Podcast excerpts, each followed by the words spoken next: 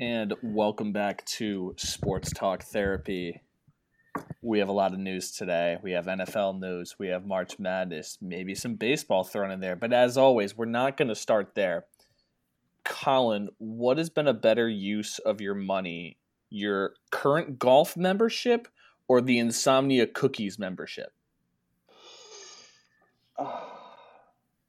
you know, Finn, I think if you're just looking at value, Mm-hmm. I think the Insomnia Cookies membership Okay.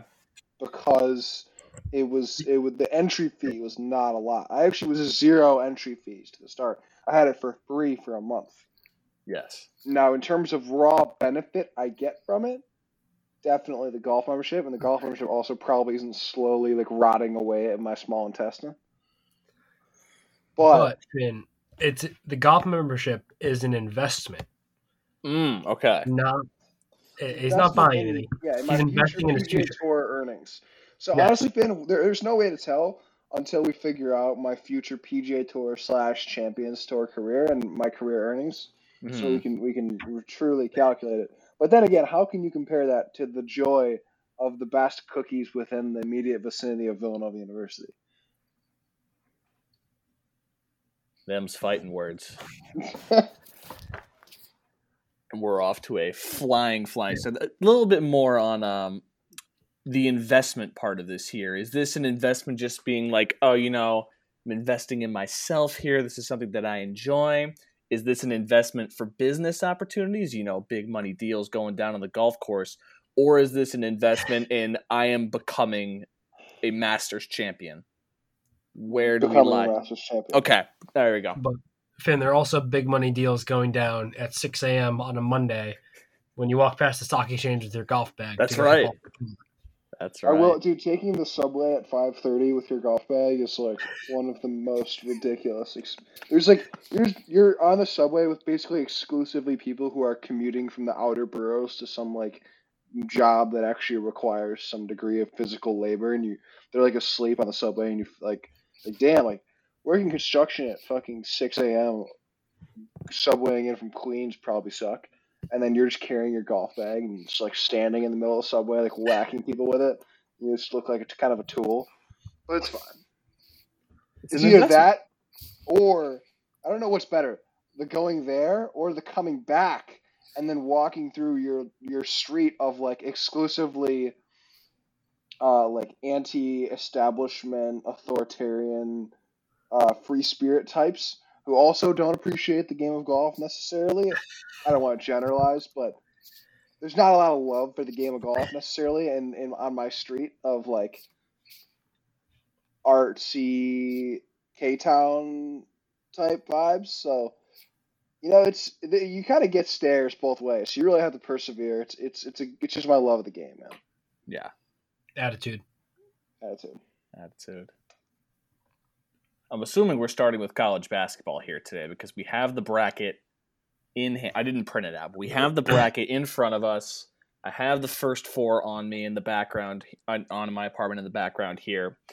Um, how do we want to do this, guys? Are we going to go region by region? Are we just going to focus in on Nova? Are we going to give some upset picks? How, how do we want to break this down for the people?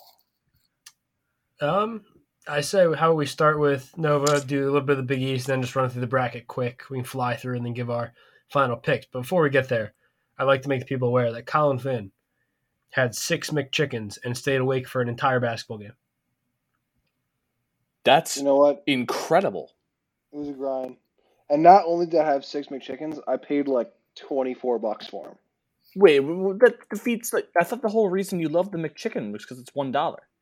Yes. What happened here? And when you're on the way to MSG and you need sustenance and you pass a McDonald's, you do it. I thought I was only going to spend 10 bucks on McChickens. And then I ate three of them and I was like, hmm, I want more McChickens. So I was also inebriated. And I just taken a bus, which made me, which just is a, a recipe for McChickens. So it ended up being, and I, I- did not feel good at the game, which is a good thing. It actually made me not drink at the game. So win, lose, I guess. But Finn, my, my favorite comment from all this had to be when I had people in my apartment for the game. I believe we peaked at 17 people. Wow. And Colin did not Colin did not make it because he had a prior prior commitments with Jackie. Mhm. Uh, so Colin, after eating McChickens, goes to Jackie. He's like, "Why?" Because Her- Michael Hirsch was with Colin, and then he came over to my apartment. So Colin goes, "Why couldn't I go with Hirsch?" And then Jackie goes, "He made plans with me," and he's just like like laughed and started eating McChicken, which he smuggled in MSG. Great move. You are Oh, great yeah, at put the smuggling food. I put the McChickens in my pants. That might be Finn, How many? your Like your quote for them. next year. I put the McChickens in my pants. I also that one was great. I also smuggled a Tim Hortons muffin into a Lions game in my pants. I mean, if we're on the topic, I smuggled a roast beef hero into the PGA Championship. What? It's pretty awesome. One And time my I, fr- s- I My friend, my friend tried to, but he had facial hair at the time, so he got patted down and lost his sandwich. No way. What? That's crazy. I never I've never been patted down. One time I snuck a whole little Caesar's pizza into a movie theater in my shirt. in the box.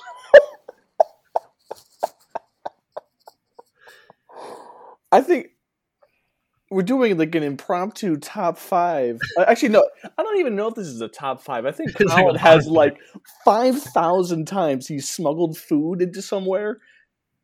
Like you could just keep going on and on forever. Like the the example that always sticks out in my head is when you bought a Dunkin' Donut in Philadelphia, took a bus with me with Dante, the uh, the traveling box, to Newark, then got on that train to Newark Airport, flew to Iceland, and then in the customs line in Iceland to continue to eat said donut. That That was a classic. I actually forgot about that one. that was accidental smuggling, though. I don't I don't think you remembered that you had that, if I remember Yeah. correctly. I think I did either. That's almost like the local 92 situation where I, in the Mediterranean restaurant, Oh, the yes. Dunkin' Donuts muffin after dinner at the table. You just, But nothing, nothing like when Colin had a Domino's pizza in Qdoba, fully oh, aware, yeah. and just telling the employees like, "Yeah, I'm having Domino's. It's better." I was still drinking there, so you know what? They deserved. Uh, they deserve to be shown who what the superior food source is. Although I do love Qdoba. Qdoba's good. Can't beat eight bucks, man. Can't beat eight bucks. That's, that's know- like six and a half McChickens to stuff in your pants. Yeah, so I, I'm not over that one yet. So, when you say stuff them in your pants, were you wearing? Did you have deep pockets? How far down the pants did we go? Were they in any kind of wrapping? What What are we working with here? So they were all in the outside, like in the McDonald's bag, like the brown bag. Yeah, But they And you just have to walk- basically. You have to walk a pretty long way, Colin. It's not like you're snug, smuggling like 15 Oh feet. yeah, like I know I smuggled them at least like hundred yards. Um, just basically in between my legs, kind of. Like in between my legs. Yeah, basically in between my legs. That's the best description I can give, really. I, I'm I am thoroughly impressed. Thank you. It was it was I'd had to do it for the for the people, but the people is just me. We we are all the people in that regard. There. Oh, all right. Yeah. Also, Finn, one other fact before we get into actual basketball. Uh, somehow for Saturday, don't know how, uh, the tickets I bought were a box. What? Um, Yeah. Yeah, it had That's like a curtain and like a food area, but there's no food. But Alec reached into the other box and took some food. Love it. But uh, the funny part I wanted to bring up is Finn. Finn's well aware and likes that I I know a lot of people and get made fun of for knowing a lot of people at times, especially Villanova basketball games.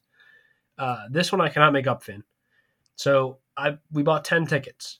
There were five other tickets in our section or so. About Mhm. uh, the three people next to us, the people sitting next to Jackie, were my friend Billy and his parents, who I played travel basketball with growing up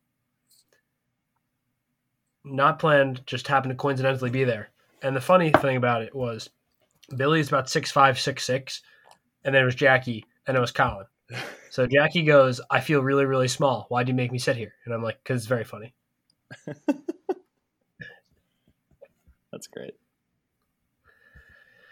Man knows everybody. All right.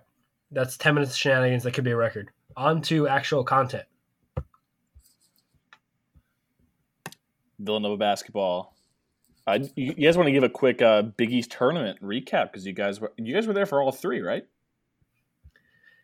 No, we don't don't bring up Thursday. It was uh it was ugly in all regards. Okay. For, Colin made a reservation that was actually a reservation. They told me he didn't have one. Oh. We almost lost St. John's. We, we just won. We'll advance to Friday. Gotcha. That was uh, UConn, correct? It was. It was UConn. After on Thursday, we I got my first taste of bartender Colin, not in a trunk, but Oh. with his with his supplies. Nice. Um, but yeah, Friday night, Villanova UConn, big game rematch after the blown call up in. I always screw it up. Is it Bridgeport or is it Hartford? Hartford. They were in Hartford. Yeah. Hartford. Okay. After the blown call up in Hartford and Danny Hurley got ejected, uh, the Cats came to play. Looked really, really good. Really took it to them, and were able to pull away at the end in a close but yet convincing victory. Um, atmosphere is electric. A lot of fun. Uh, ran into dozens and dozens of people. A lot of friends. Good times. Uh, rinse and repeat on Saturday with an ugly and gritty win. I think those are important sometimes. Uh, it's good to be able to win a game when you're not at your best. And at the end of that game, man, Collin Gillespie was good. Holy cow. Back to back three pointers to put them ahead and really stay there. Uh, just some gutsy play throughout. And a little fun fact to note uh, Colin had, I think, 10 assists on Friday night. Um, I don't recall the last time I've seen 10 assists in a college game, but it does not happen very often. So in a, in a down scoring game, the man is able to do it all. Uh, I think the team will benefit from a lot of rest this week and going strong in the tournament. Yeah. Good analysis there. Live on the spot at MSG. Great to get back in the win column there in the Big East tournament. Been a couple years. Great to see that here. And with their championship win paying off here, getting a number two seed, which if you asked us about a month ago if that seemed possible, that would have seemed like a pipe dream. But they were able to get the number two seed in the South region. And guys, we're back. It's not the it's no longer the southern region of Indianapolis. This is actually the South region. I know we wanted them to play in Philly, but it is what it is. Game one in Pittsburgh Friday Uh, at two forty. Oh, go ahead. Stephen, that's what I was going to say. You said South. Is Pittsburgh South? I th- I- okay. I think with these, they just eventually end up south. I don't know where, but I think the first round really doesn't It's- apply with the region name. the Sweet 16th in San Antonio. We know what happens in San Antonio. That's right. Yeah. Uh, yeah, we go we go Pittsburgh, San Antonio, Indianapolis. Um, yeah, two seed East, re- two seed not in the East region. East region would have been nice. However, I did check tickets. They're going for like I don't know four seventy five a pop, which would have been a Mhm. little tough for a Sweet sixteen game. So we'll save up for the national championship in New Orleans. But anyway, two seed matched against Delaware, and as Finn flagged earlier in the week, this is Delaware with ex Villanova national champion Dylan Painter, Jameer Nelson Jr., and Daniel Ochefu's little brother. Yeah. Um, to be honest, besides those three things there, knowing those names, I don't know much about Delaware. I don't know what to expect. I don't know if you guys have done any research on the Blue Hens here. It I makes me that feel they, good. They've gotten a lot of money apparently on them from Sharp. Apparently, Sharps are on Delaware to cover, but I don't think anyone's taking to win. Um, I mean, the spread is necessarily. 15 and a half. So Yeah, no, I don't. I don't. I, I would.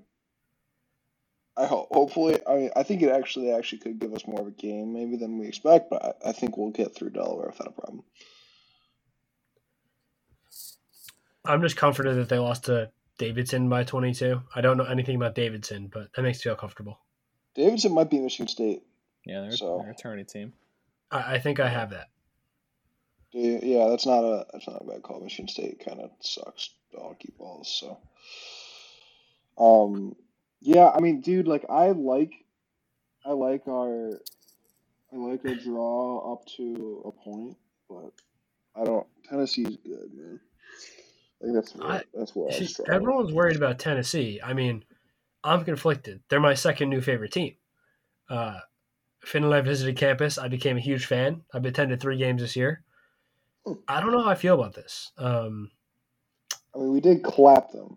we beat them by 17. Long and I time was ago. There, I was there to witness that. However, um, I don't know. Santiago Vescovi, Kennedy Chandler, Ziggy Zeigler, uh, they all can ball.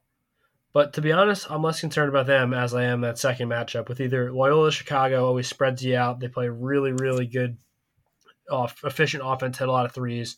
And I don't know who would guard EJ Liddell because Eric Dixon is his backside is not big enough. Which, by the way, the name of my bracket I, I'm only doing one bracket like I usually do, just so I can't switch hundred times. So it's in the Golden pool, it's in pool of my friends, and pool of my family. It's called Dixon's Big Backside. Love it. I love it. That's perfect. Uh, but yeah, I'm concerned about that second matchup, and uh, but yeah, I, it's like it would be like seeing two two sons. It's like my my son and then like my newly adopted son, but my my original son always wins. Yeah, it checks out. I mean, Tennessee's been on fire. They went ran through the SEC to win the SEC championship. Uh, Sean picked out some of the, the big names on that team there.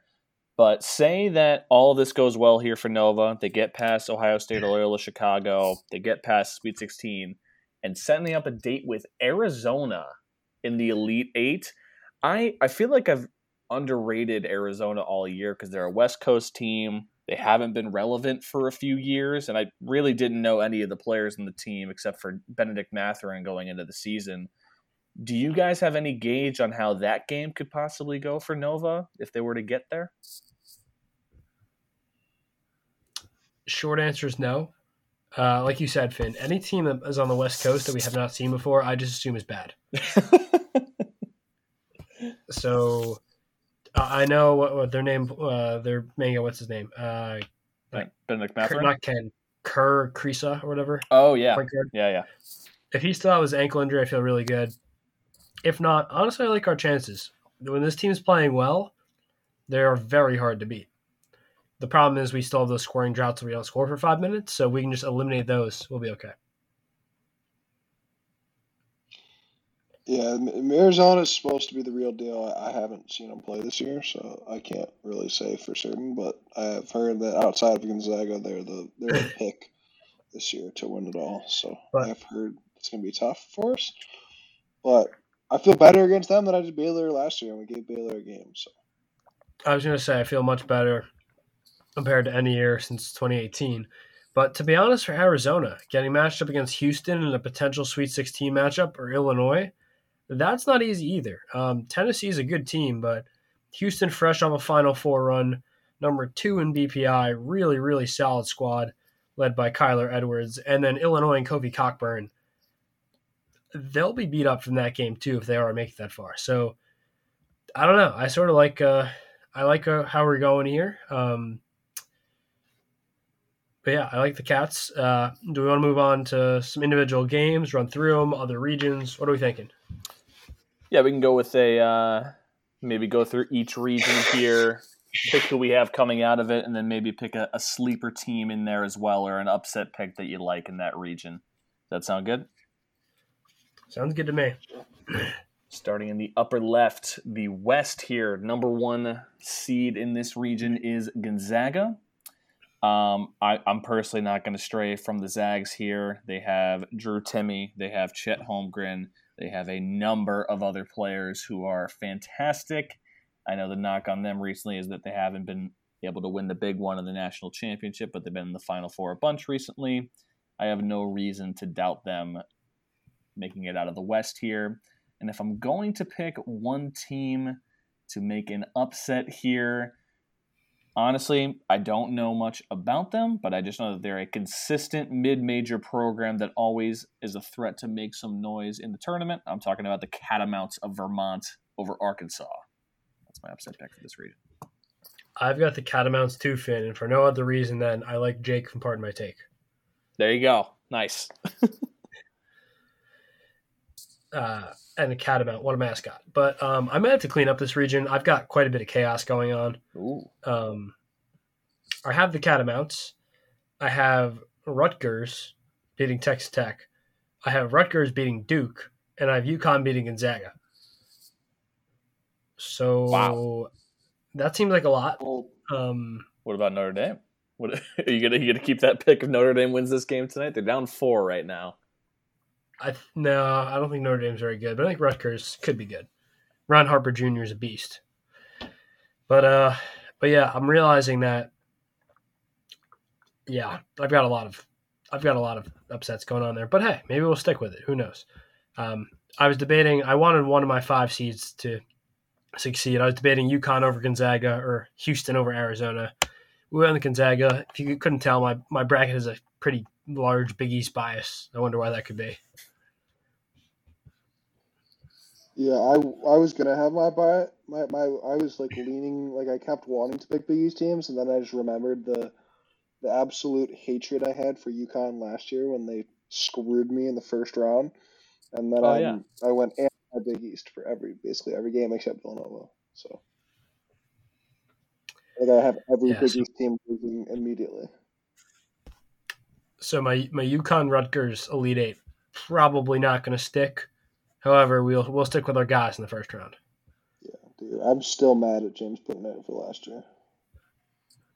Ridiculously bad first, like one of the worst first games I've ever seen a team play in the NCAA tournament. Considering what they were supposed to do, like that game was, so, I I hated that. Watching that game was just so sad. I remember we went to get food and I was like still watching the game. It's like, why am I watching this? This is terrible. Uh, I guess on to the East. Yeah, Uh, I, so I, I mean, I have Gonzaga coming out of the region. I don't really have any fun in this region. I like Texas Tech. I have Vermont over Arkansas. That's about it. There we go. All right, now to Finn the East region. Yep. Number one seed in here is Baylor. Some injury issues for them. Jonathan Tchamwa Tchatchoua, everybody's favorite name, their center, has been banged up. I think there's a couple other guys that aren't fully healthy on that team. So I'm going to go with the number two seed in this region, Kentucky. They have the likely National Player of the Year and Oscar Tshiebwe, who's been fantastic all season long. They have a guy named Ty Ty Washington Jr. has been a pretty great freshman guard for them, and then his name is escaping me right now, but he transferred in from Davidson this year, and he's been a high quality player for them as well.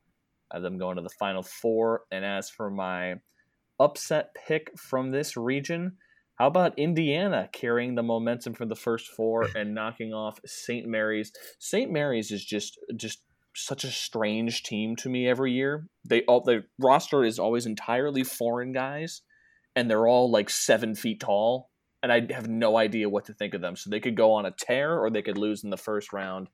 So I thought that was a good spot to pick a uh, the classic five twelve upset. Yeah, um, I like that. I forgot that Mike Woodson, the ex Knicks coach, was Yeah. the coach of Indiana. Pretty interesting. Um, in this region, uh, I went pretty rock chalk, chalk in the first round. That's out of Marquette. However, I've got Murray State knocking off Kentucky, Ooh, and then Purdue knocking off Baylor. Zach Edey and Davion Williams are too big, with Tamue Uchachue, Chachue, whatever his name is, out. I don't think can handle think they can handle the big guys.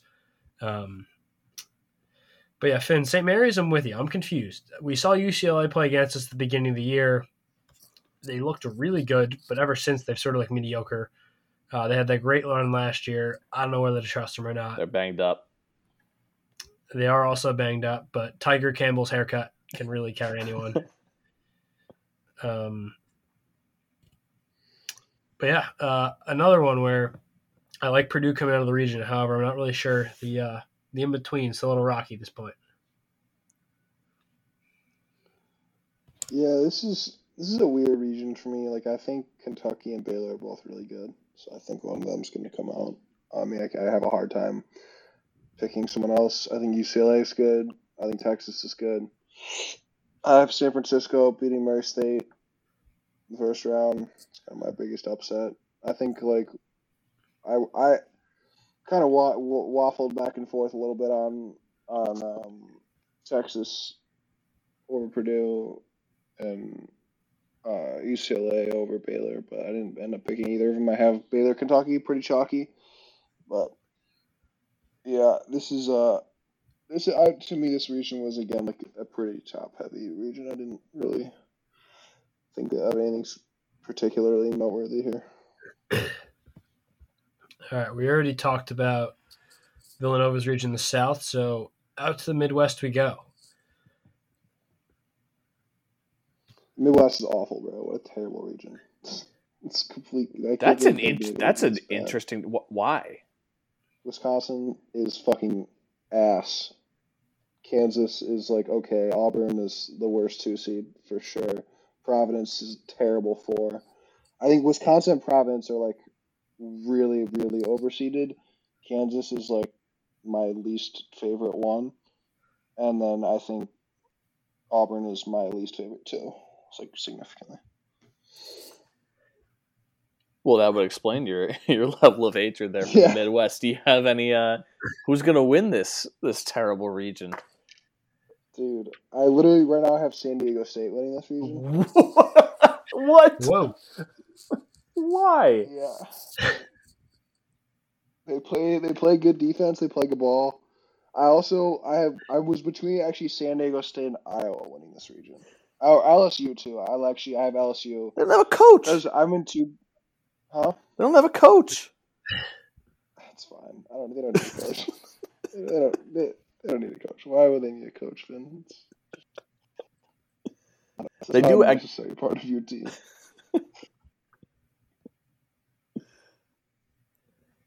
I, I didn't know much about San Diego State here, but Iowa is definitely a, a popular pick here. I have them making a run, I think, to the. I only had them going to the Sweet 16. I guess I had Kansas going past them. But uh, are they twins or are they just brothers, Keegan and Kris Murray? I know Keegan's the star, but I think they're twins, but I don't know. they are good no matter what they are. And uh, yeah, they just went Are on run they- to win the Big Ten tournament. Yes, they are identical twins. They are identical twins. Okay, so Yes. maybe that plays a role here. Yeah, you get some some uh, some nice team cohesion. Also, I mean- the the boys, the boys, Colgate. I'm What? going back for more. Going back for more, fellas. Oh, that's right. They were. I forgot about that. I forgot They you were like big my on Colgate. Favorite upset, and they should have won that game. I But then forgot. they freaking blew it. were we watching that game at John Henry's? I think we were watching that game on the way back from rock climbing, right? I remember watching. on the way to rock climbing. Or so Yes, we're watching in yes. some bizarre location. Colin's right. On the way to rock Yep. climbing. Yes, Yeah. exactly. Because we wanted this. We were pushing the time limit for when we had to leave because we were watching Colgate, and we watched uh, Oral Roberts, Arkansas, where they almost made it to the Elite Eight at John Henry's. There we Yes. go. I completely forgot. I convinced you guys to go rock climbing. That was great. That was great. Yeah. Yeah, it's hilarious. A Friday night with basketball, pizza, John Henry's rock climbing. Go team. Not in that order. That would be terrifying. That Um, would be. Colin just made fun of it, but uh, my elite eight in this region is Providence and Wisconsin. Um, yeah, uh, got Iowa State and Miami winning in the first round, but other than that, just pretty much straight up until the three and the three beats the two and the one the four beats the one. Uh, I just don't. I don't think Kansas is that good. They like Kansas sort of strikes me as a Gonzaga type where they just play like two good teams at the beginning of the year. They go in the Big Twelve, they win the Big Twelve. Happens every time. Um, I don't know. This Providence team just got clapped by Creighton when Colin and I were there. But uh, yeah, dude, they got they got absolutely just embarrassed in front of like the whole stadium. It was in front of a sellout of 19,812, they were down by 30, like at the beginning of the second half. Yeah, that was an absolute destruction. Um, which is sort of making me doubt them now, and I've, I don't know, but Well, I guess the good news is that Auburn isn't that good either, so you're fine. You know, they'll win. Yeah, Like at least they don't Guess have to play a good two seed. I was thinking about Miami upsetting Auburn, but I, th- I think we're. Uh, I, I know they've been on a bit of a, a skid lately, but when times come when it comes to March, veteran leadership always a great thing in the tournament. Free throw shooting, two things Villanova has right there, but star power. Jabari Smith's going to be the number one pick in the NBA draft, most likely. Maybe Chet Holmgren or Paolo gives him a run for his money at some point, but I think he and there's enough around him to get through USC and then have a chance against whoever yeah, they meet in the Sweet 16 there. I think Finney's like a Zion type character. You get him to the Sweet 16, and then he just like poops out. It's possible. And then uh, just quickly, my uh, out of this region, I have Kansas. A heavy, heavy amount of that pick is placed on the uh, vicious Ochai Agbaji dunk from last week, and that's all I have to say. It was really cool. I want you guys to quickly guess what where KenPom has Wisconsin, the three seed in Providence, the four seed in his rankings for this year. Wisconsin, I know, I know Providence is in BPI is like 40 something. yeah, they're I'm in gonna the guess 50. forties. Yeah, his Providence forty nine, below Marquette, below Marquette, Seton Hall. No, Uh, yeah, yep. Below UAB, um, Iowa State, Indiana. Oh my God. give me yeah. give me eighteen for Wisconsin. He has Wisconsin thirty three. Oh man, Below Michigan, Ohio State, Boise State, Memphis. Wait, below Michigan? yeah, below Michigan. How did Michigan make the tournament? They just got in. They played in, I guess. Hmm. I don't know. Michigan I, I actually, admit- I- some people like Michigan this year. I don't. I think they're they're pri- they're actually favored against whoever their seventh seed is. that yeah, I, I actually have Michigan beating Colorado State solely on the fact that I work with a girl who went to Colorado State, and I asked her about the team, and she did not know a single player. So There's somebody That's named good pick. David Roddy who's apparently good. That's all I know about them. Yeah, people expect Colorado State to lose that game. I don't know. I don't like Michigan. Like I play, I'm I'm in a bracket with like 120 people. Most of them are from Michigan, and I so a bunch of them are gonna have Michigan making a run. So I basically have to pick Michigan losing, but you know, say, Colin, when they they beat San Diego State, and you picked San Diego State to make the Final Four, so true. So okay. So I guess bringing that bringing that home, my Final Four, I've got UConn, Purdue, Wisconsin, Villanova at the moment. I'm rolling with Gonzaga, Kentucky, Villanova, Kansas. Right now I got Gonzaga, Baylor, Villanova, San Diego State. Okay, a lot of variety in there. Not a lot of one seeds, which I like. Um, I've got a Villanova Purdue matchup. We make our free throws this time. We win 65 62. Gonzaga, Kansas, 74 72. Gonzaga. I got a Villanova, Gonzaga, Villanova 72-68. Nice, nice, nice. There we go. Don't worry, guys. I do have my other bracket that has Villanova winning. Just I have to have Yes. I have to have a You couple have in to here have a to real one. yes. What do you I mean? feel- Finn? I This is the real one. I, I only well, I'm gonna keep proud. This is my direct bracket in the in pool where I could actually win a lot of money. I have another pool so where I, I diversify a little bit for gambling interests, and I have Baylor winning that one. So in my non-contrarian, more chalky bracket, where I'm probably gonna pick a one seed to win it all, I'm picking Baylor out of the one seeds. So Yeah. There we go. Very, very excited for this tournament here. This is going to be our first tournament while working, so we get to be a part of, you know, there's always those stats that come out around this time of year about how much productivity is lost during March Madness. oh, Madness. dude, We'll see. it's unbelievable. All I know, Finn, is my vice president is going to be in Colombia. My analyst is going to be in Paris. I need to figure out somewhere to get my managing director to go. Knocking them off there. Knocking them off. Watch, he's definitely like a secret sports talk therapy listener. He's chewed out.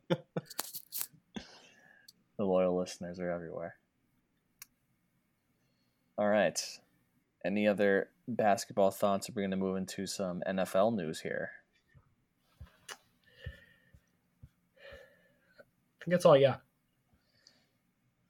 Well, we thought it was real. Did all the, you know, posts thanking everybody. Didn't thank the Patriots, and that became an uproar, even though it was just, you know, it's an Instagram post. It wasn't that deep. He spends about six weeks away from football, and he's like, you know what? Fuck it. I'm back. Tom Brady returns to the Tampa Bay Buccaneers in 2022. Instant reactions. That's I'm not surprised. I can't believe he. Dude, imagine being the guy who caught the touchdown ball, or the, who bought the final touchdown ball for like five hundred. And it happened the day. It was either the day of or the day before Brady announced he's coming back, and that guy spent the day before. five hundred thousand dollars. That's crazy. Wow. Like, good thing. I mean, he's probably got a ton of money, but if he doesn't, I would definitely, I would definitely pay him if I were Tom. But that's that's, that's so tough.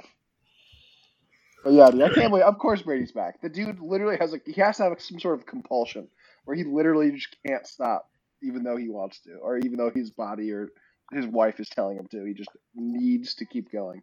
So I love it. Like, yeah, dude. Like he was like, I have unfinished business. Like, dude, what unfinished business could you possibly have?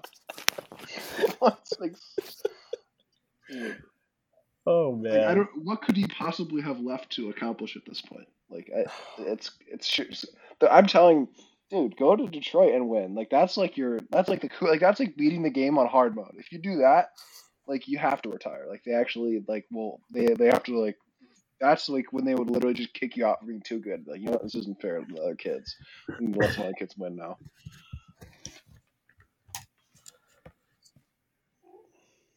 yeah, it, it, it's a truly absurd situation. He is a truly absurd man. Buccaneers, after looking like they were, you know, going to lose all of their free agents and kind of bottom out in that NFC South, all of a sudden are right back in the Super Bowl race. They get a bunch of their guys back in free agency, and uh, yeah, it's like he never left. That's unbelievable, man. Then they go out, they sign Russell Gage, they up Godwin today. They're back. They are back. A uh, just a, just a slightly less important uh, quarterback news here. Carson Wentz getting traded from the Colts to the Washington Commanders for a pair of third round picks. This is just so unnecessary. I don't know if you guys have any other thought. Like it's just just why would you do this if you're Washington? Like what how is giving up two day two picks and having to pay Carson Wentz like high twenty million dollar range better than signing Jameis Winston? Like Or, or signing Mitch Trubisky. yeah, yeah. Mitch Trubisky went for two years, fourteen million. Dude. And no draft picks. Yeah, man. I Sean, how, how happy are you to be playing against Carson Wentz twice a year? Um, it just fits in with the uh, the dinosaurs' usual quarterbacks. I mean, I'm used to it at this point. Um, that said, we got Tyrod Taylor, which I'm also not excited about. Oh, I forgot about that. Yeah.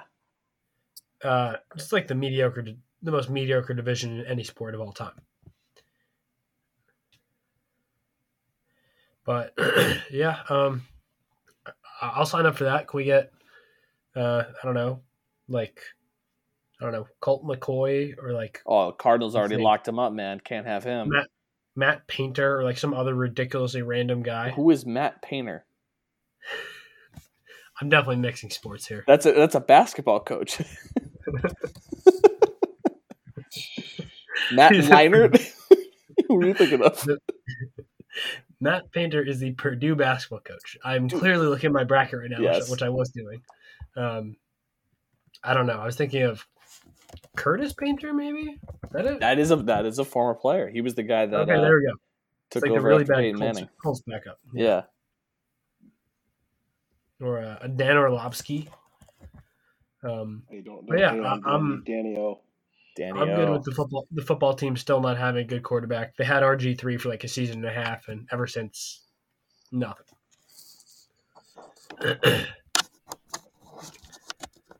Yep, that sounds Um, like the Washington Dinosaurs. yeah, we still want to acknowledge their names. Commanders is, I don't know, derogatory towards people who, I don't know, Command. they don't like commands. They just like questions and I don't know The- other. The declare- Washington declarative- Questions is actually a fantastic name for them. Have a question mark on their jersey. Yeah. They're very sick. questionable. The Jokers. Yes, yes, yes. All right, we- we're through uh, wave one, I guess, of NFL free agency here. Today Uh, was busy. I did not know Von Miller was in Buffalo. Yeah, Von Miller's in Buffalo now. Big money deal. Um, yeah. So okay, did that come out like that? Has that, have, that has to be like a fake, like long term deal, right? It's not actually six years, or is it actually six years? Do we know yet? I've just I like NFL It can't be six contracts. Like they're very. You're getting like the Um, maximum value. I feel like whenever they put it out there. So Von Miller could stay in Buffalo for six years, but there's probably an out in the contract at some point. Where Yeah, like so DJ DJ Chark's deal is technically like th- two or three years, but it's like the second year's like automatically voided. Like so they have to like create a new deal. I don't know, dude. The NFL contracts are weird. It, there- it, there's no if if like there's no there can't be a, a chance that that is like the contract that we just saw is actually like straight up that's the contract because that would be the stupidest thing I've ever seen, and maybe since the Lions or since the Tigers signed Prince Fielder like twelve year deal. Yeah, he's uh now the first player, first defensive player in NFL history to sign two contracts worth at least hundred million dollars. So that's pretty cool. That's unbelievable.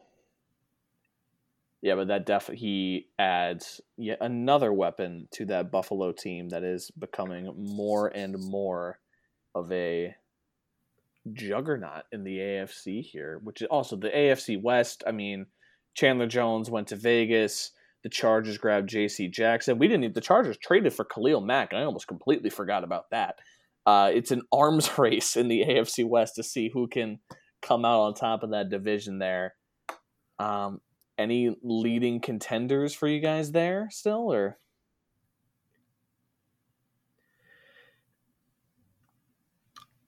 all the teams are kind of stacked. um, I don't know. I feel like the Cardinals have a lot to prove. And that could AFC. AFC West, AFC West?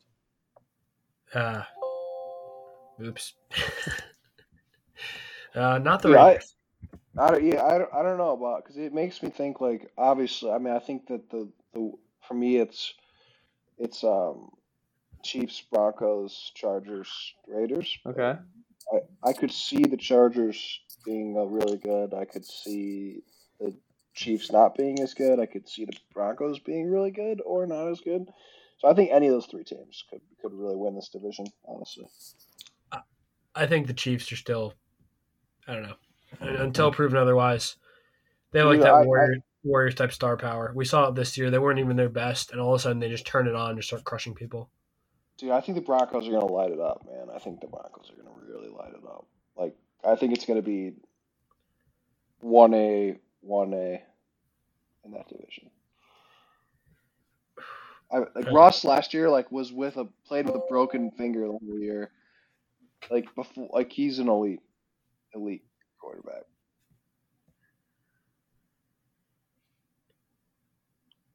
Yeah, I'm I'm very excited to see how that division plays out. A lot of weapons there on that Denver offense that maybe haven't been as utilized under guys like Drew Lock and Teddy Bridgewater. Russ has the ability to unlock those guys, and it should be a very exciting season coming up here. One other thing from free agency wanted to touch on here before we move into some other topics. Uh, the Jacksonville Jaguars. So sometimes people say it's like, oh, that money's burning a hole in your pocket. You know, you, oh, you got to spend it. You got to pay, you know, a premium to get Jacksonville, uh, get players to go down to Jacksonville. But they're taking that to an entirely new level this year with Christian Kirk getting a $70 million deal. Zay Jones got a lot of money. and then they signed uh, Foye Oluokun to forty five million dollars, and then they grabbed another guy for like thirty that didn't play a ton. Um, is this the right move just to get somewhat talented players around Trevor Lawrence before he completely, you know, gets off track with development here, or is this just a bunch of overpays and they're still setting themselves back a few years? Dude, like, what are they doing? Like, Jaguars have had one of the worst free agencies I've ever seen from a team, in my opinion. I don't, I don't understand like what they're doing. Like, why are they paying Zay Jones so much money? Yeah, and at that point, I mean, like, it's always nice to have more receivers, but you had Marvin Jones and Laviska Shenault. You go out and you get Christian Kirk, who they paid a lot of money to, but he at least is a starting wide receiver. The Zay Jones thing just did, didn't make much sense to me at all. Dude, imagine losing DJ Chark and then paying Zay Jones much more guaranteed money. Oh, the same amount of actual money and over and three or two more extra years that in this contract. that is painful. Like that's just like I. So then they gave Evan Engram a huge deal. Like I, dude, I they are just a terrible franchise. Terrible franchise right now. I feel bad for Trevor Lawrence. I, I honestly think it's going to be like a, like a worse version of like the Carson Palmer Cincinnati situation. Just, Oh wow, couldn't do much around him at all, and then he leaves eventually.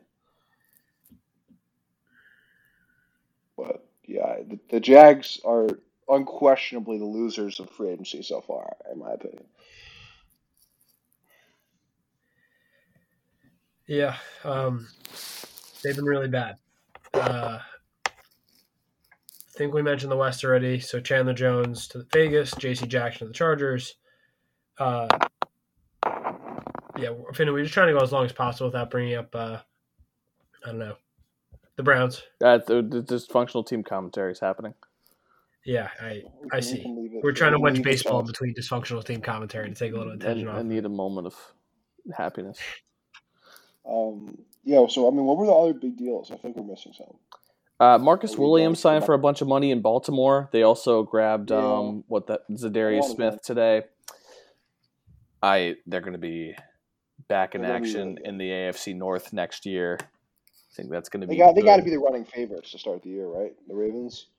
I mean, it's crazy here that the Bengals coming off a Super Bowl, but Oh, the I, Bengals. I, shit. I think you might be right still to some degree. I mean, the Bengals were know. able to shore up their offensive line, so I think they will still definitely be the the betting favorites and probably just the favorites in the eye of the public for a little while longer. But man, maybe it's just because the Ravens have hurt me so many times, but I am afraid of them.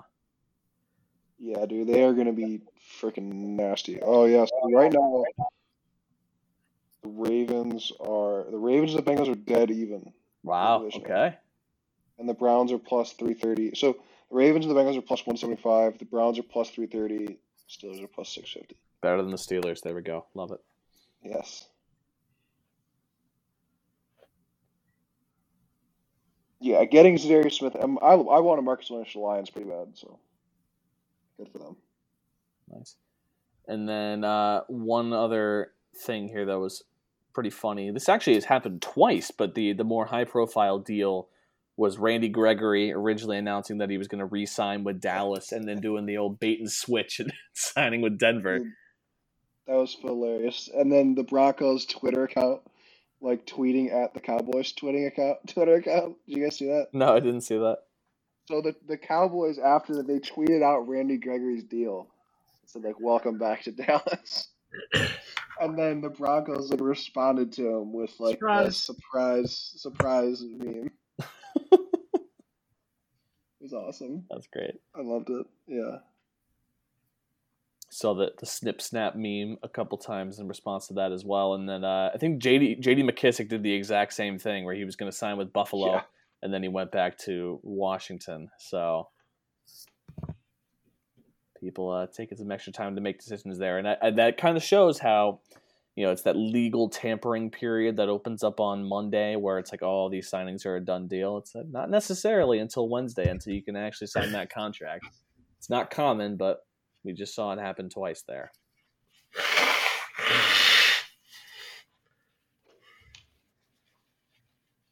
All right, Finn, do you want me to be happy and talk about baseball? Yes, please. Just, just please. Talk about the Browns. Please be happy. I, I need.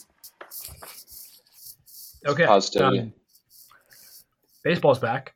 Um, yes. They finally ended the lockout and uh, led to the most busy free agent week of all time. Uh, free agency, trades, everything, this, that. Season starts in less than a month now, April 7th. Can't wait. Very excited. I've already bought 20 Mets tickets. Um, Scherzer and DeGrom pitching side by side. I'm crazy excited. The team looks really good. We're only getting better. Acquired Chris Bassitt from the A's. Speaking of the A's, since we're doing the, I feel like I'm doing a Chris Berman recap here because we had a lot to cover. Uh, speaking of the A's, they traded everyone. They traded Matt Olson. They traded Matt Chapman. They traded Bassitt. They let Starling Marquez go. They let Kane High go. Who do they have? Nobody. Who else sold? The Reds. The Reds have zero players left on their roster. They're giving away people. They traded Amir Garrett today for Mike Minor and cash. They traded my favorite player, Kenny, my least favorite player, Jesse Winker, for absolutely nothing too. The Yankees don't no longer have the money. The Mets have the money. They're trying to sign everybody. Um, Josh Donaldson is now a Yankee. However, he hates Gerrit Cole. Gerrit Cole and Josh Donaldson both look terrible without facial hair, and they hate each other. What a match made in heaven there. Um, moving on across the league, we will head to the Colorado Rockies, who signed Kris Bryant today. Really don't know why. They're sort of in a rebuilding mode. Don't know why you re-sign Kris Bryant. Kris Bryant wants to hit 60 homers, win 60 games. Fine by me. Keep him out of the NL East. But who cannot stay out of the NL East? Kyle Schwarber. He just likes killing the Mets and hitting in small ballparks. Uh, Zack Greinke is back with the Royals. Nice little feel-good story there. Shohei Ohtani said he feels stronger than last year. Uh, Brandon Crawford still has good flow. And it's 21 days until opening day. Can you tell I'm excited? That was excellent. Can absolutely tell you're excited. And uh, even with all of what Sean just rattled through right there, there's still a few dominoes left to fall. I think Freddie Freeman's probably the and Correa are the biggest two left there. But Yeah. So I skipped I skipped Freddie Freeman. Um, I also I also realized uh, Rodon went to the Giants. Clayton Kershaw is back. Anthony Rizzo is back. Uh, I miss some. I miss some Reds. The Reds are just like the Reds before sell the team. The Reds are like the Jaguars. Um, Sonny Gray is now a twin. Uh, Eugenio Suarez also is on the move. Also somewhere, I forgot where. But anyway, um, where on earth was I going with this, Finn? Uh, oh, Freddie Freeman. That has to be the most messed up way, like a team has ever let a player that, like, took them, I don't know, from not relevance because they were okay back then, but he won a World Series with them. He was there for 15 years, like through his minor league career, and you don't even try to re-sign him. You just trade for a younger version of him, and then and then just to rub salt on the wound, you sign him to an extension. Ooh, tough look for Freddie. Yeah, Matt Olson is a good get for Atlanta, but definitely, uh, and it's not like Freddie, Freddie Freeman's still only 32. It's not like he's completely on his way out there. Yeah, I, I don't know. I mean, Matt Olson is 27. I guess that's a little better, but tough to be like, oh, we're not going to resign one of the best players in our franchise who just won a World Series. We're going to trade for a better, younger version of him and then give him more money than Freddie's going to get. Yeah, Alex Anthopoulos is no heart. no heart.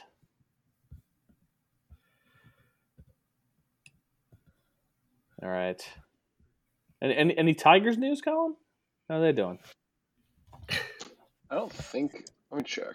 I honestly haven't followed baseball in the last couple of weeks. I don't. I haven't seen anything that has like crossed the threshold into my field of vision. Uh, apparently, they're still in the mix for Zack Greinke. He's he's gone. Yeah, is he gone? Yeah, he's in the back in the Royals. Gotcha. Uh, well, we That's signed. my quick recap. We signed Baez a while ago. But that was. Oh yeah, I forgot about that. I forgot about that. Yeah. You're right. Yes, they did that. That was good. That was good. We needed our shortstop was our biggest need, like for sure, for sure. Oh, Um, One more one more piece of news. Dom Smith homered twice in a simulated game off of Max Scherzer today. Should I be happy for Fat Dom or mad at Mad Max? Happy for Dom. He's come so far from sleep apnea. Yes. well, we signed we signed Baez Eduardo Rodriguez, Tucker Barnhart, and this guy named Andrew Chafin or Chaffin. Do you guys know this guy? He's a reliever, right? Andrew Chafin, left-handed reliever. Yes. Good. I've heard of him, so that's either really good or really bad. He's pretty good. Yes. Okay. Okay, good. Well, yeah, and I liked Tucker Barnhart too when I looked it up him up. So I think we're like doing good. I I don't I didn't expect to get Baez, so Yeah. We actually we we actually could be good if our if our young pitching gets better. If my if some of our guy if Akil Baddoo keeps playing, Oh yeah. you know. Uh, one thing that also caught me as a surprise on the Mets front. Um, I almost forgot we had Robinson Cano. Uh, Yeah. Wait, what? I forgot too. Robinson Cano is our third string second baseman Awesome. making twenty million dollars. That's awesome. Yeah, Wow. mind boggling. Robbie Cano. Don't you know, Finn? Don't you know, man? What I do know is that Scherzer and Grom are going to one two in the MV- MVP and Cy Young award. Uh, the boys are going to win a World Series, and everything's going to be happy because that's how things work. Um, no dysfunctional teams allowed here, Finn. Right?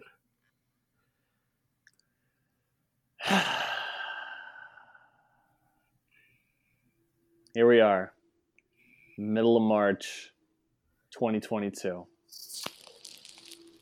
I think the Cleveland Browns live by a mantra. It's always dangerous when you live by a mantra, you know, because it's so so few words to apply your entire way of being to. Sometimes it's open to interpretation and you can just, you know, kind of dive in and out here. But here's the mantra I believe that the Cleveland Browns live by.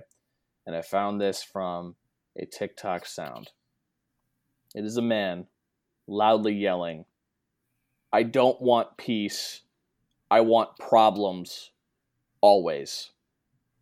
This is what the Cleveland Browns have lived by since re entering the NFL in 1999. They went through how many quarterbacks to eventually land on, now I know his middle name, Baker Reagan Mayfield in 2018 and looked great. Great rookie year. Year two, a little bad. Maybe that was Freddie Kitchens' fault. Maybe there are some other things going on there. Year three, everything opens up. They go to the playoffs. Baker's the franchise guy, but they don't re sign him quite yet. 2021 happens. We know how that ended up. Baker gets hurt. I think there was more questionable things going on with his play there than him being hurt. But going into this offseason, he had the fifth year option ready to go. I was open to the idea of getting a new quarterback, but I was totally fine if they were going to roll for ba- with Baker for one more year. And I thought that was going to be the case. That was every indication from the front office. But then some stuff started happening this week, which I'll get into in a second. And Baker Mayfield posts this message on Twitter, which I won't read the whole thing to you, but basically saying that Thank you, Cleveland fans. Thank you to the city, embracing me through my ups and downs. I don't know what happens next. He's breaking his silence. Cleveland will always be a part of our story. Sincerely, Baker Reagan Mayfield.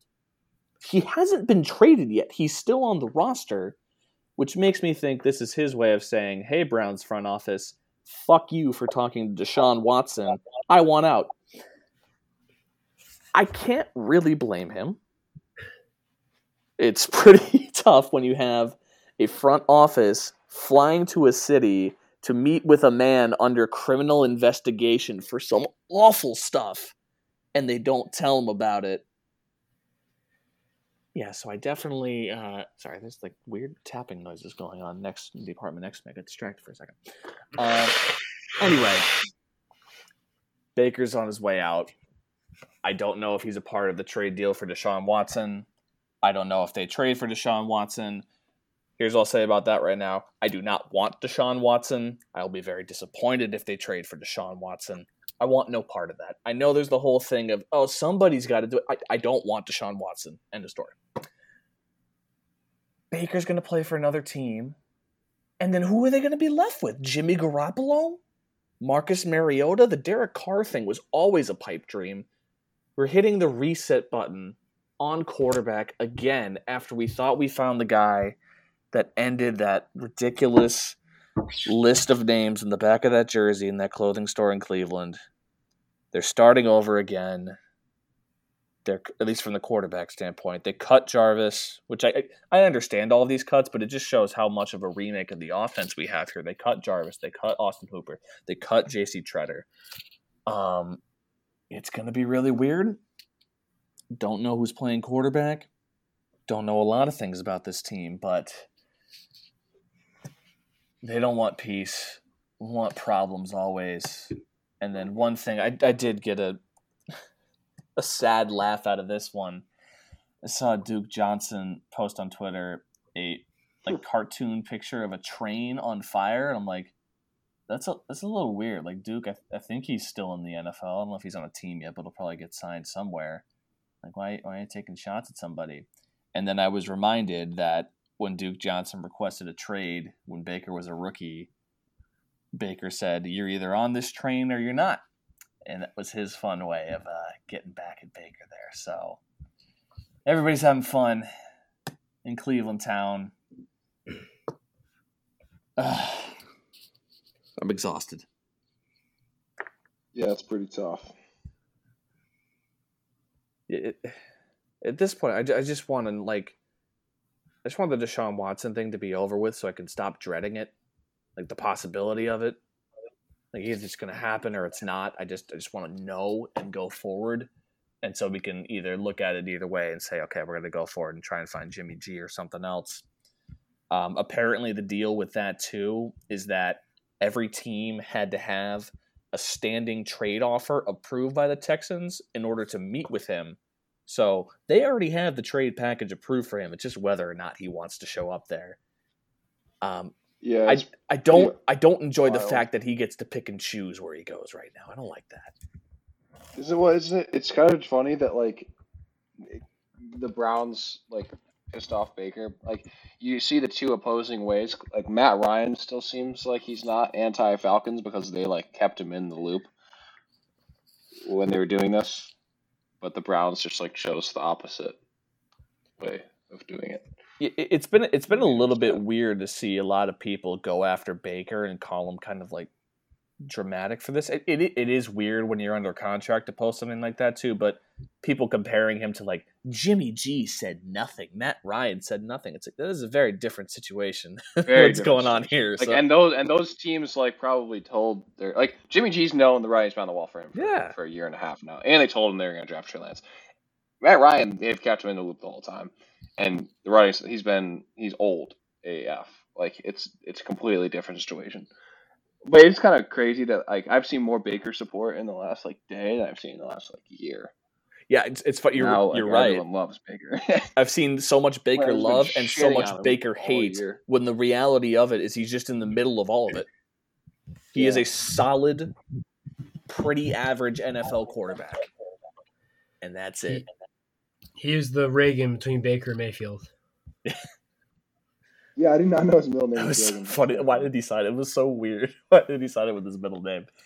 But yeah, it's it's just such a bummer because you know I, I'm always loved the guy. Brought them back to the playoffs. Brought them back to relevancy, despite what you think of him now.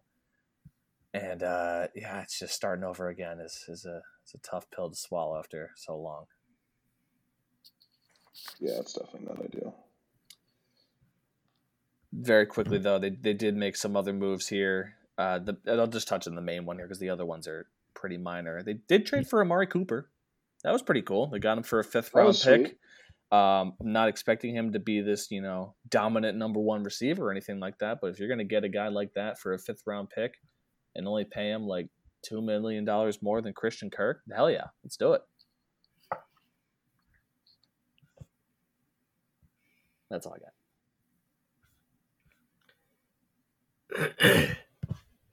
You know, Finn, that was uh, more positive than we would have thought. Way to go.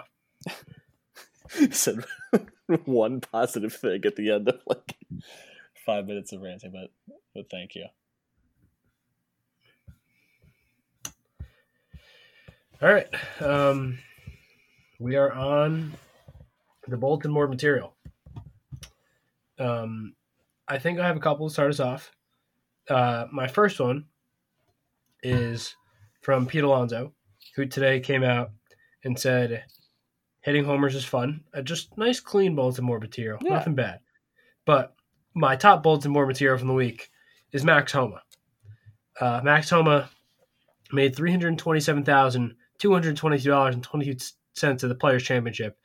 He flew home commercial from the players from TPC Sawgrass, and a random guy tweeted out, "Max Homa just made three hundred twenty-seven thousand dollars at the players. I'm currently chatting with him at the Jacks- Jacksonville Airport Chili's.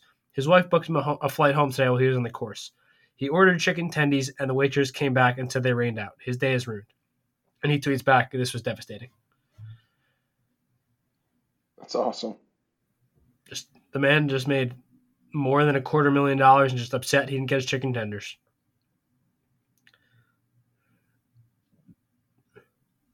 Unreal. I love it. What a guy.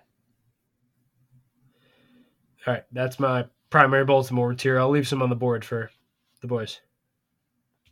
Nice, nice, nice. I, I have uh, one from this week. It's a recurring guest here on Baltimore Material. It's Kevin Durant. We've seen a variety of the uh, you know too small taunts. You know, putting your hand towards the ground. You know, basically calling your opponent too small, can't hang with you. But I think the best one of these I've ever seen came from Kevin Durant this past week. He did it to Evan Fournier, and he didn't say too small. He said très petit. He said it in French to Evan Fournier. That's another level of just absolutely owning somebody on the court. Uh, and some bulletin board material for Mr. Fournier and the Knicks there if they can, uh, I don't know, beat the Nets. I don't know if they play each other again this season. I'm rooting for losses at this point. We are so bad. Oh no.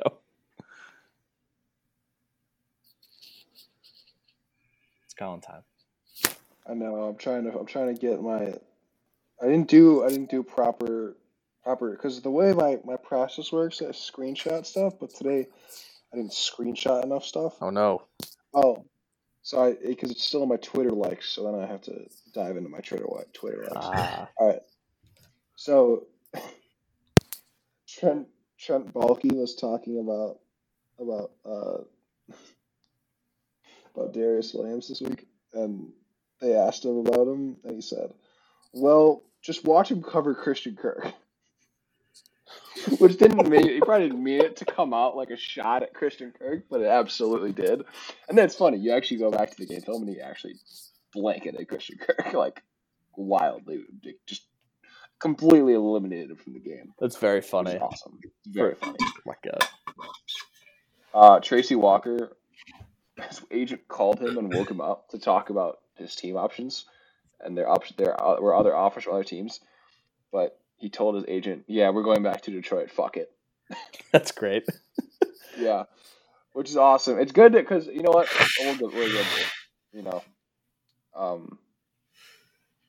Oh wait, did I miss Linus' dysfunctional team commentary? Oh shit, yeah. Oh no, my bad. I was like, I thought I thought only fan of dysfunctional team commentary because he had a lot of dysfunction and it was relatively quiet. yeah, I have functional team commentary, bro. We brought back like every There we go. player on our team because they all actually enjoy our coaching staff, um, which is good, like difference from when we pushed out Quandre Diggs and Darius Slay uh, for no reason. Um, but yeah, you know, we brought back Tracy Walker, huge. Signed DJ Chark, huge. I love DJ Chark. He's one of my favorites. He's exactly what we need as a receiver right now. Um, big, fast, red zone threat, deep threat, and he's only on a one year deal, so we can still draft like we can still draft Drake London or Christian Watson or whatever, Garrett Wilson too, like someone like someone who can who can stretch the field, be a true like X guy. So shout out to the Lions, and it's by all appearances, people. There's uh, nobody has anything but praise for for Dan Campbell and the boys. Everyone loves it. They're loving the loving the culture, which is just just good to hear, man. I'm, I'm, I'm happy. I'm happy that the Lions seem to have some sort of functional stuff going on. And then, so this apparently my, my buddy sent this in our group chat today. Have you guys seen the lines for the favorites at number two overall? No. Guess who the two favorites are tied in the odds? Aidan Hutchinson. Mm. And going. Kyle Hamilton? The two favorites are Kyle Hamilton and Malik Willis. Whoa. Wow. Two okay. favorites are Kyle Hamilton and Malik Willis at plus 340, Hutchinson at plus 430, Kayvon Thibodeaux at plus 650. Malik and Walker Willis. Yeah. How do you so, feel about that? Look, like there's the like the thing is like I don't like Malik Willis as much as a prospect as I like Justin Fields or as I like Lamar Jackson, right? Like he's just Mhm. not that he's not nearly he didn't play for a program like Louisville or Ohio State. He didn't run that kind of offense. He hasn't been nearly as good of a passer as those two guys. He might have the most I mean, Lamar Jackson's rushing talent is is like top. Like, there's never been a guy who runs like him, in my in my opinion, at quarterback. But Michael Vick's the only other guy you can maybe say, and he was a different type of runner than Lamar. But like, like Justin, he might Malik Willis might have more talent as a thrower than either of those two guys. He might his arm might legitimately be better, and I do I'm am encouraged because usually I'm pretty anti poor accuracy guys because I think it's hard to improve upon, but for Malik, I think a lot of it is that he it's a lot of it's a lot of footwork stuff necessarily, which is still hard to fix, but it's better than just like not being an accurate thrower of the football, like in general. It seems like he really just like hasn't his he's not his like his, the way he goes through progressions with his feet is not good. And when they're at the Senior Bowl and like fixing it, he was one of the most accurate guys there. So it's it seems like he's very coachable and he, he learns very quickly. And he has a lot of talent. But so if they like him, I say go get him, man. Obviously, I got. I trust this coaching staff, and I do like watching Malik Willis play football. It seems like he's a great person, and I, I do like him as a like a as a general like person I want to be a fan of. I like him, so I guess if you're gonna go for upside, go for upside, man. Um, and I love the read option, so I would to run that. But that's that. So you know that's where I'm at with the Lions. I, I would be pretty happy if we took Malik. If we don't, I just want someone else good. I, I'm I'm say I'd be thrilled with either of those top three guys, Hutchinson, Hamilton, or Willis. So do what you're gonna do, Lions. I trust I trust this, trust the boys right now. I, I like the amount of trust. That's good to hear. Yes, Dude, I just like you know like they've they've shown me that like they understand how to make NFL players like respect them, which is like different than most of coaches that I've had in the past. So Wow. it's really like my yeah, it's pretty pretty tough. Oh, they're one of the quotes that I was reading about guys who like left the Lions. One of them referred to Matt Patricia as or this is an agent of a player who um like in that poll of agents that dropped like in 2019 of like the best destinations for players, Detroit was voted as the fourth worst. And they said Detroit has the added knock of a locker room that appears dysfunctional to players looking in from the outside, especially with Matt. I think I'm Belichick, but I haven't done shit, Patricia, running the show, Oh my god. which is exactly what he was. Wow. And literally, like, chased our most talented players out of the city, and now we're bringing them back and bringing more good players in. So, the boys deserve some confidence. It's looking up. Yep.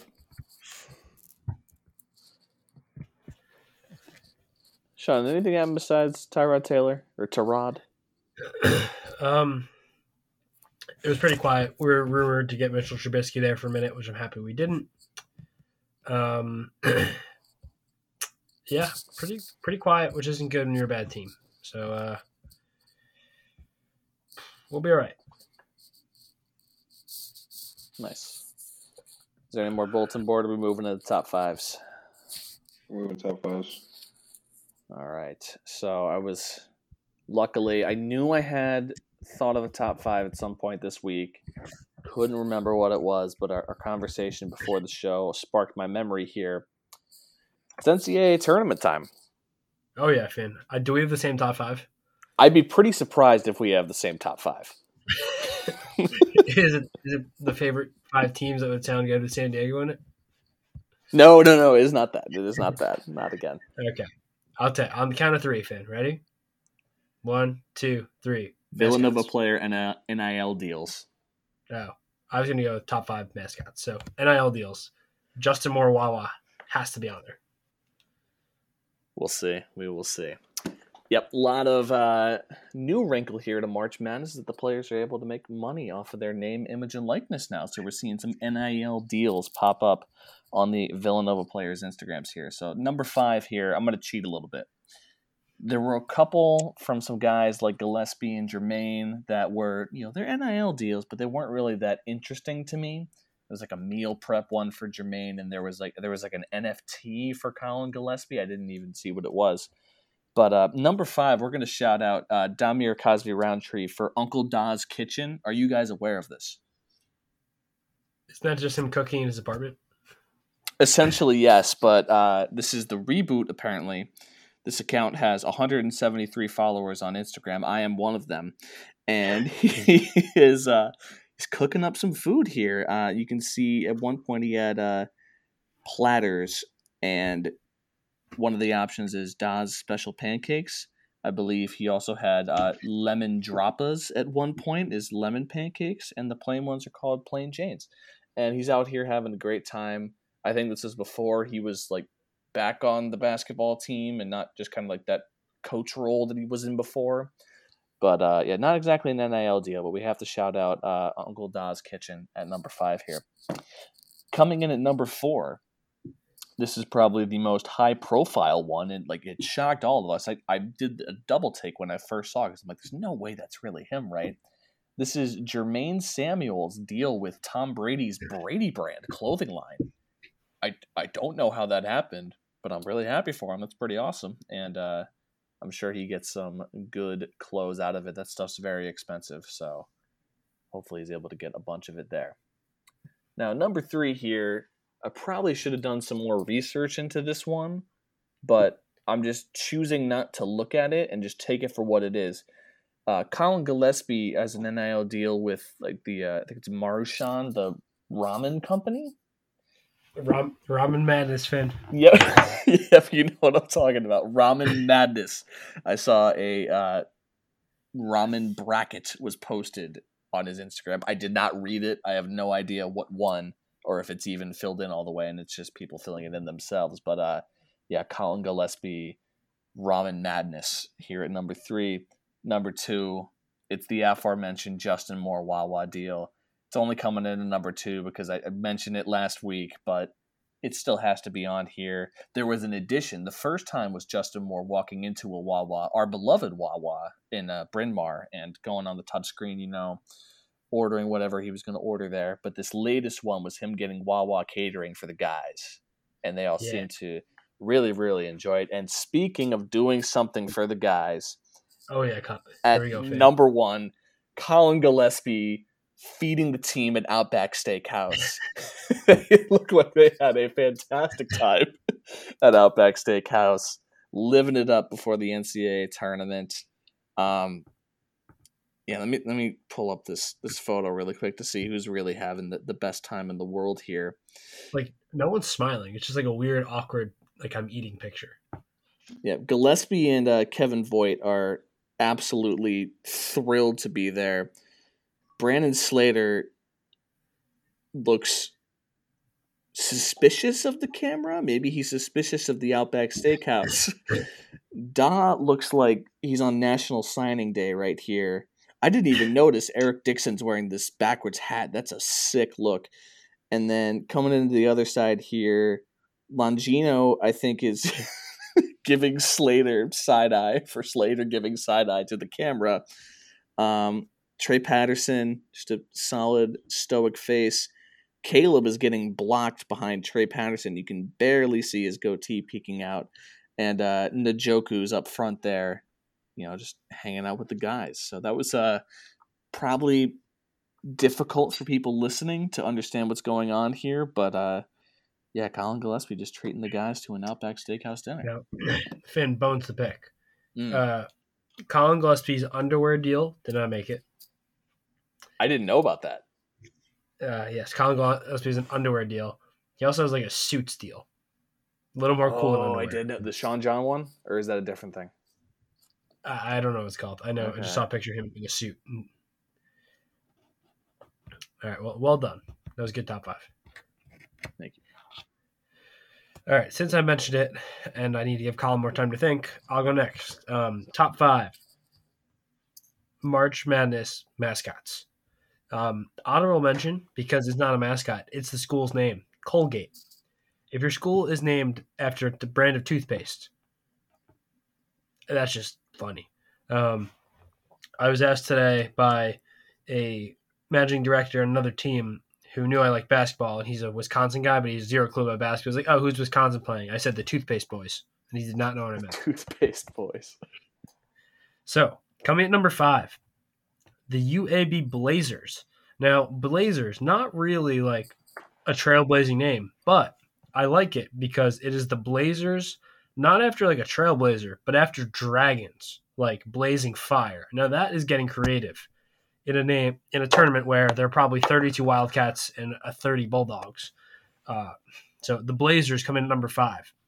Coming at number four, another way of just getting creative with a pretty normal mascot, the Ramblers. Everyone loves a good Rambler. What is a Rambler, you may ask? It is some sort of dog.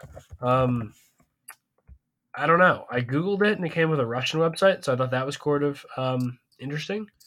But uh, but yeah, the Loyola Chicago Ramblers. A rambler is also a person who walks for pleasure, especially in the countryside, just in case you need to know. Um, coming in at number three, the South Dakota State Jackrabbits. Uh, nothing more intimidating than Jackrabbit. Granted, I've never seen a Jackrabbit. However, I just always laugh when I think of like, I don't know, a fierce bunny being your mascot. Number two, uh, this really shouldn't be number two. I just really like number one. This is a little bit of a deep dive. So the San Francisco Dons. Do either of you know what a Don is? Like a religious person. No, that was sort of going to be my guess. Until November 1931, the San Francisco athletes referred to as the Gray Fog, a tribute to the warm gray blanket that saddled the Golden Gate Bridge.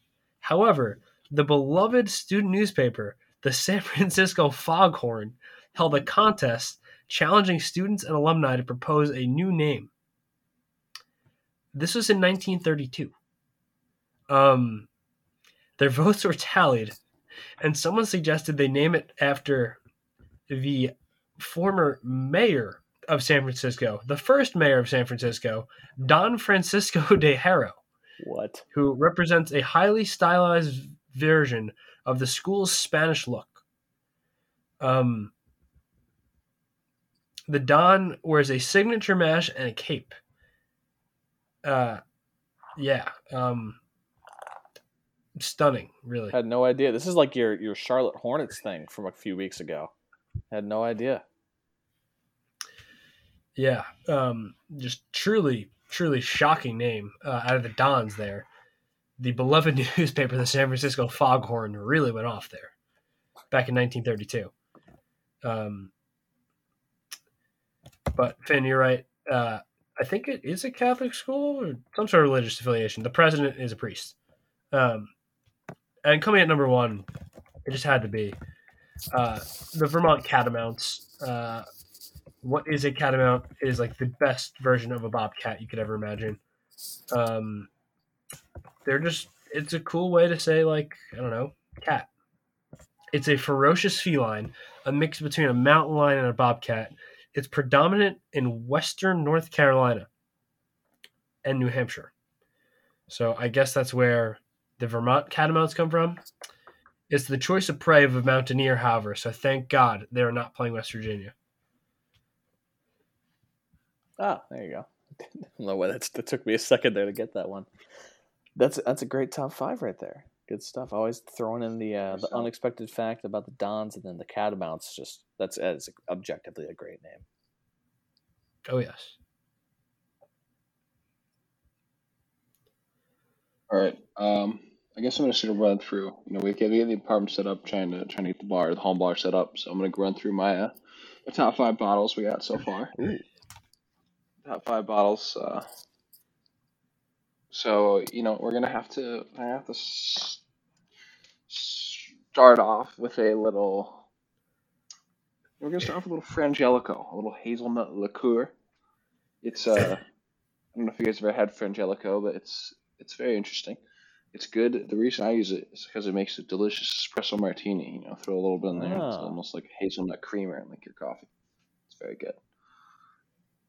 Number four, we're gonna have to go with shout out Alex Dad for my gift for helping Alec move in, which is a bottle of Jameson Black Barrel. So, thank you, Mr. Jania. Sorry that I made you a shitty drink. That was actually a shot and had coffee grounds in it on accident. Um,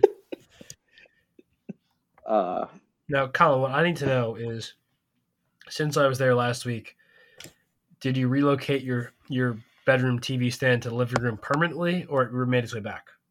No, I think we're still gonna mount, and then we're gonna have a dual T. Like we're, I'm gonna move it out for NFL weekends or Ooh. big game or, or like March Madness, and we're gonna have double TV. I like but I still don't know if if it's gonna be like the mount's gonna have to really like come down because like it's gonna be pretty high. I think so. We'll see. Um, but yeah, right now the the stand is out there until the TV gets mounted, which should be in the next week or so. Um, number three, I'm gonna have to go with a little little Italian aperitif. I'm gonna go with some Amaro Montenegro. It's good, you know. It's uh, I, w- I wish I could I could mix it with more stuff, but you can do some cool stuff with it. But you know, as for expanding, you can you can drink it with bourbon. You can drink it. That's how I tend to drink it. But you can drink it in a bunch of different ways. Um, but you know, it's just fancy. You can tell someone we're gonna have some Amaro Montenegro, and they're like, "Wow, this guy's pretty cool." Um, number two, shout out the girls for this one. They gave it this to me for my birthday. It's called Drumshanbo Gunpowder Tea Infused Irish Gin. So, I have not actually drank it yet. I've smelled it. It's very it smells delicious. I have to figure out how uh, what what the best way to way to drink it is, but it's got a cool, nice blue bottle. It's got a rabbit on it, kind of running around. It's pretty sweet. And I like Jack the Rabbit? name Drumshanbo. It's pretty neat. Yeah, it, it is Jackrabbit. You could probably did come from South Dakota State. And then number one, we got to go with the. Uh, so apparently, Alex's dad doesn't like Scotch, but he gets Scotch as like a gift pretty frequently. So he just like gave us like I was like, yeah, I can just like bring some Scotch sometimes. So we have a bottle of Glenfiddich 12, Ooh. which is like awesome Scotch. Yeah. So uh, we got some Scotch in the apartment now, boys. That that is some high class stuff right there. You can hear the uh, Dude. the bottles clinking and clanking in the background there. You think you tell it's an official Yes. bar cart. That's why that's why we only have martini glasses and coffee cups in this apartment because it's a class thing. It's not a. It's not a. We don't. It's not a. We don't have cups. Hold up. Um, so, just a hypothetical here. Say you were to want some water. Do you have like, you know, maybe you have like a water bottle you bring back and forth to work, or are you just deciding, okay, martini glass or mug for when you get your water? So I do have a water bottle. Um, Jackie doesn't usually bring one, so she drinks out of a coffee cup. Okay. I also drink out of a coffee cup pretty frequently. yes. I just drink, but yeah, I mean, like I do have it, but that is not. I would say I'm using it like forty to sixty percent of the time. Nice. Where, where does Alex Yeah. find this? I mean, Alex got that big water bottle, or the massive does, thing. big- Is he still using the massive thing, or I think so. Okay. I believe so. okay? I was going to say something else. What was I going to say? I don't remember.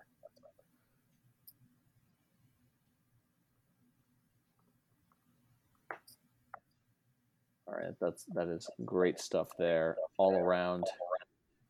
We're gonna end the show here with Lil Weedles here. I only have one. It actually just happened right before the show, so lucked out here. Steve Smith. No, I, I don't know what this is. I, I'm excited to hear about whatever Steve Smith did, but uh, it's Colin Cowherd, and it's not you know he's he's a massive, you know Baker hater. At this point, I'm not gonna. You can take your victory lap or whatever, Colin. I don't, I don't really care. But apparently, to celebrate, he decided to you know pour himself a cold one. He's got a you know frozen mug. It looks like pouring a beer in there. Mind I ask you, This is apparently his beer. It's made by Buzzrock Brewing Company, and it's called Colin Cowherd's The Herd Draft Picks Hazy IPA. And then I'm having a little bit of time. It says something craft for the craft. I don't know. It's a football themed IPA. The problem with Colin and why he's a little weedle here is he did such a god awful job at pouring this thing. And if you're going to come on here and talk about it like, oh, I don't usually like to dunk on people, I don't usually like to take a victory lap and pour yourself a victory beer, at least have the foam not take up 75% of your mug. That's all I'm asking. Oof. It's a rough Yikes. pour. It was a rough pour. Yeah, it's pretty tough.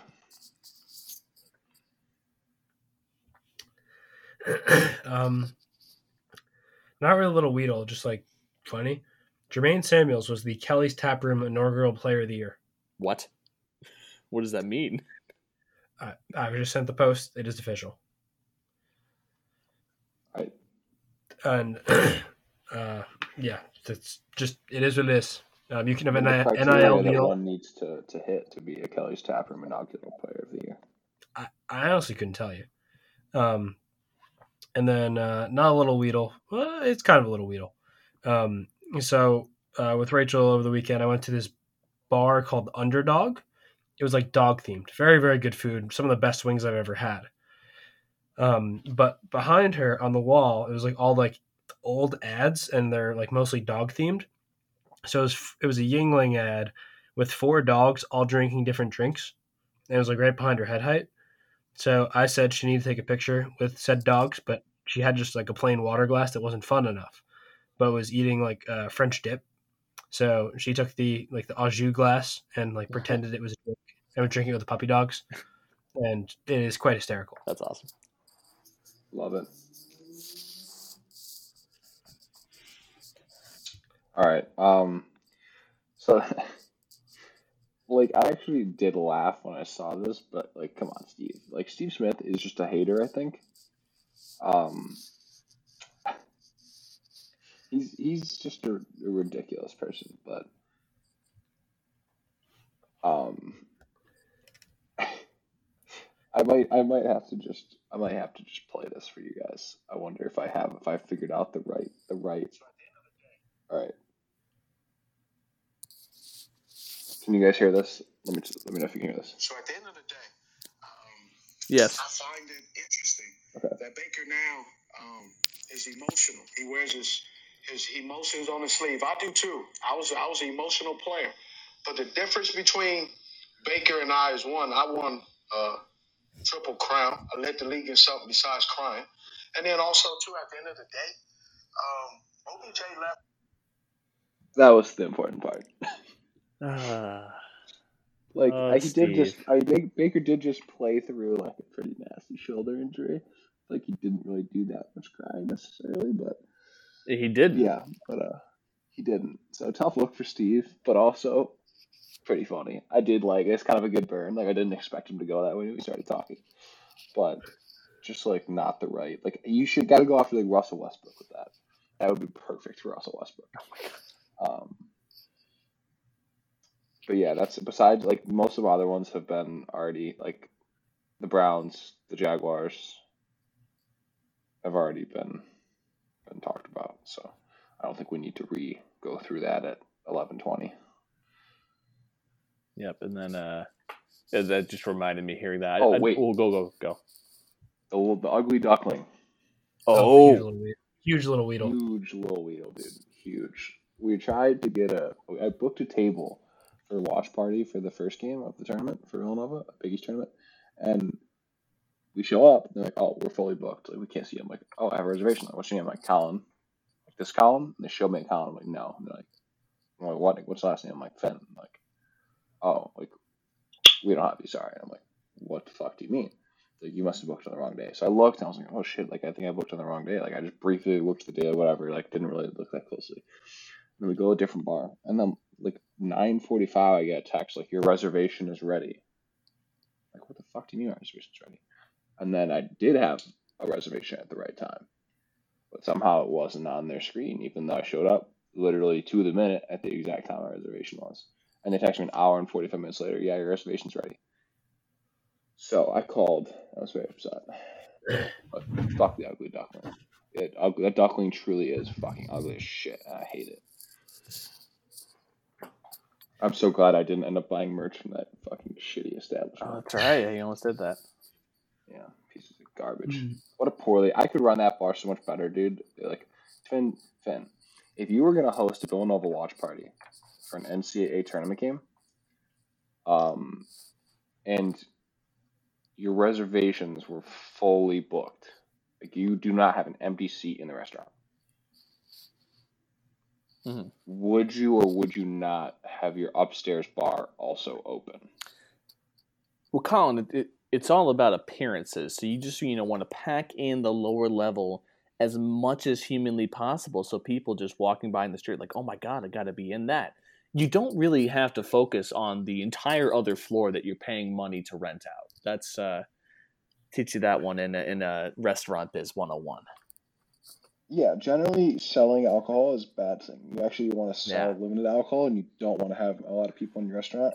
You know, especially if you're a bar. That is So that's ridiculous. pretty egregious. I- Sorry, I still have confidence in the Duck. The first game I went to there against Baylor was sick. Ever since, slow decline. Yeah. Yeah, dude. Sean, did they have the beer special going on when you were there? Um, I don't know. They charged me like eight dollars for three Konas, so that was good. Oh, that's pretty good. Oh, huge little Weedle, Finn. Mm. Uh, the the Red Lion. I bought. Oh, I bought Rachel's friend Mary a drink. I was trying to be nice. It was twenty six dollars. what, what was it? It was a double vodka soda. No way. I was like, okay, you want double? It's a little aggressive, little mean, taking advantage of me. but I was like, fine, whatever. Had a rough night. Sure, I'll Mhm. buy it. Um, I almost like threw the check back. I was like, twenty six. I'm like, what did I just get? It looked like a cup of ice. I was like, what did I just buy? Jesus Christ. That's tough. Good ambiance though. Yeah, okay. Yeah, there you go. Um, did it have decor? It did. Good, okay. I'm so Oh. glad that it's becoming a thing. I, I baptized another three people this weekend. for no way. Yes. Yes, Sean. Yes. Love it. It was mandatory to enter the apartment on Saturday. Fantastic. All right. On that note, need to wrap it up. Colin's got to go to the simulator in like seven hours. Never stops. Yeah. All right. So, Exciting weekend of basketball ahead of us. Can't wait. Oh yes, we will keep you updated, and we'll be back here to recap Big Cats wins and some more baseball chaos and maybe some function from our football teams. yes, sir. Go Cats!